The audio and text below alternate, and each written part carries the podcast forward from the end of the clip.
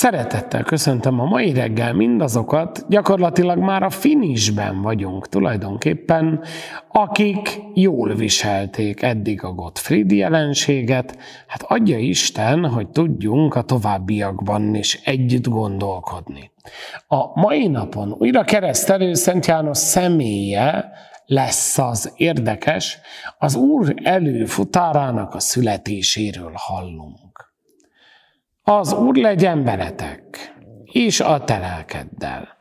Evangélium Szent Lukács könyvéből dicsőség neked, Istenünk. Amikor elérkezett Erzsébet szülésének ideje, fiú gyermeket szült.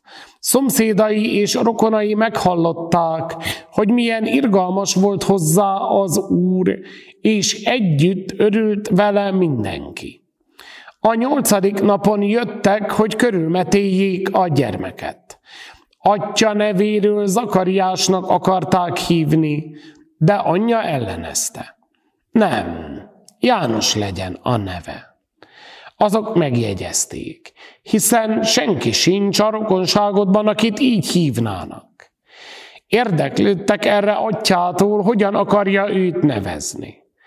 Atya írótáblát kért, és ezeket a szavakat írta rá. János a neve. Erre minnyáján meglepődtek. Neki pedig megnyílt az ajka, és megoldódott a nyelve. Szólni kezdett, és magasztalta Istent.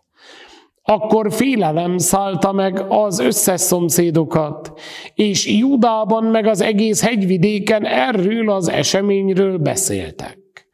Aki csak hallott róla, elgondolkodva mondta, mi lesz ebből a gyermekből, hiszen nyilván az Úr van vele.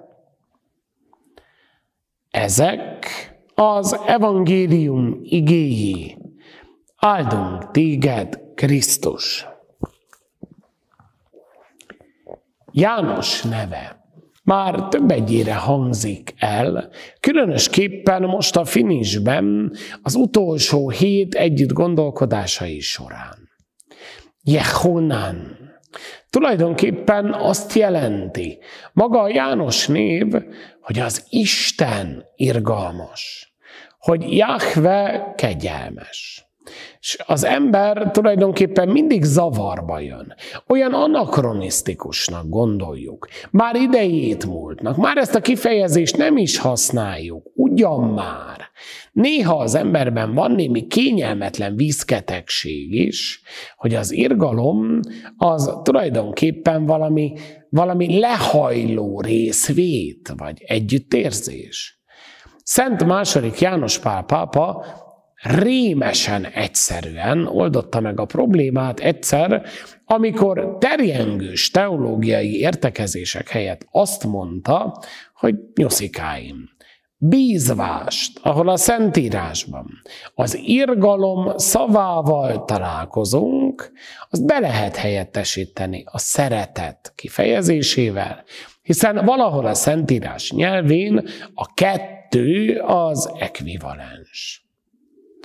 Jahve irgalmas. Valahogy bajban vagyunk ezzel az egésszel. Az ember akkor is kényelmetlennek érzi, ha tőle indul, és akkor is kényelmetlennek érzi, ha ő a címzett.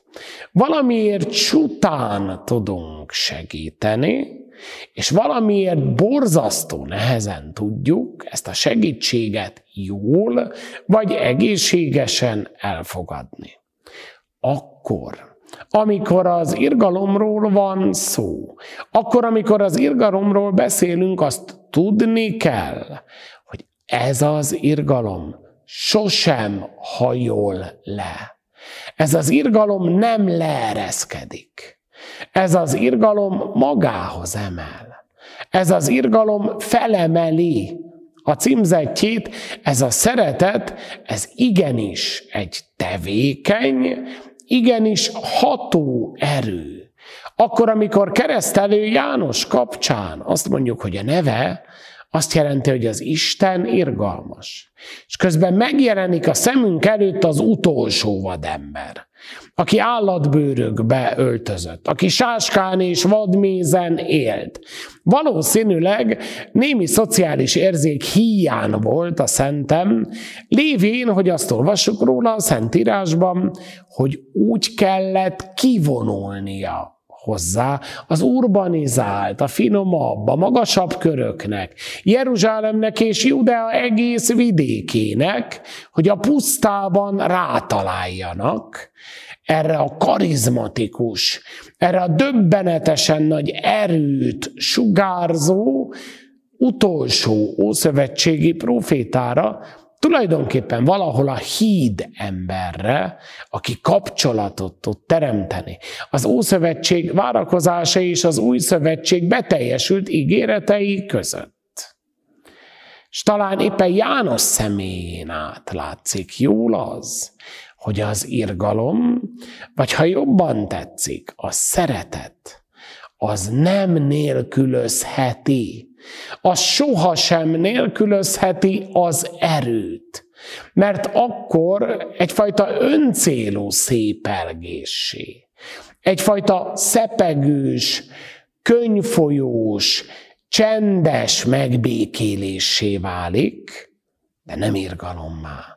Nem hatékony és tevékeny szeretetté, nem azé, ami képes bekoszolni a kezét a másikért, ami akar erőfeszítéseket tenni a másikért, ami jól tudja azt, hogy a saját üdvössége valahol keresztény olvasatban, a saját önmegvalósításunk, az mindig a másik életében, a másik sorsában, a másikba rejtve éri el a teljességét, hogy míg a másik jól létén dolgozom, míg a másik üdvösségét munkálom, csendben akkor építem a sajátomat is, hogy ez soha nem tud öncélú lenni, nem erőből lép fel, de erővel.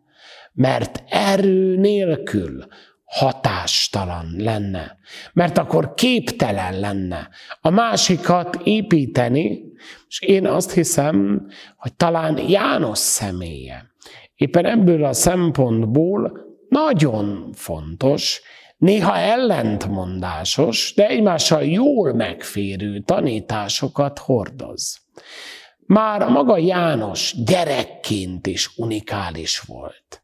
Olvassuk a Szentírásban, hogy a szomszédok, a rokonok, az innen-onnan összeseregletek, akik egyáltalán csak hallottak róla, hogy az öregasszonynak gyermeke születik, hogy az addig megnémult papa szája szólásra nyílik, azok összesúgnak, hogy vajon mi lesz ebből a gyermekből. Hát képzeld el, az Isten izgalmát.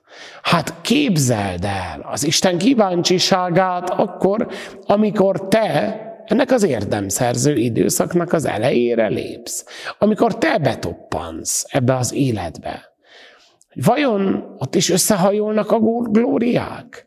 Vajon az Isten is ilyen kíváncsisággal kukkant be a te bölcsődbe? Hogy na, hát most nálad a labda hogy vajon mi lesz ebből a gyerekből, vajon ki lesz belőled, és annyi elvárással vesznek körül, szülők, rokonok. Mindenki megtervezi az életedet, már mindenki tudja, hogy neked milyen pályát kell befutni, mert nálunk ez a szokás. És ha véletlen nem ez történik, őrült csalódásokat vagyunk képesek okozni. Pedig tulajdonképpen semmi más dolgunk nincs az ég egyat a világon, mint ennek a nagyon is emberarcú, nagyon is két lábon járó szép szeretetnek, ennek az irgalomnak az embereivé válni, az Istennek ezt az irgalmasságát a másik, a ránk bízott elé szeretni. Én úgy gondolom, hogy nagyon nehéz ezt életprogramszerűen végrehajtani. mert olyan türelmetlenek vagyunk, mert annyira sietünk, mert annyira el vagyunk foglalva önmagunkkal. Talán a mai nap így a véghajrában, amikor még mindenki őrült rohan, amikor még valami az eszedbe jut, amikor átugrasz még két-három emberen, akkor én arra kérlek, hogy torpanj meg egy pillanatra, nézz körül a saját környezetedben, a te szereteted sugarába rendelt emberek körében, és találj, találj legalább egyet, akit ma úgy tudsz szeretni, ahogy az neki jó, és nem úgy, ahogy azt te elképzelted.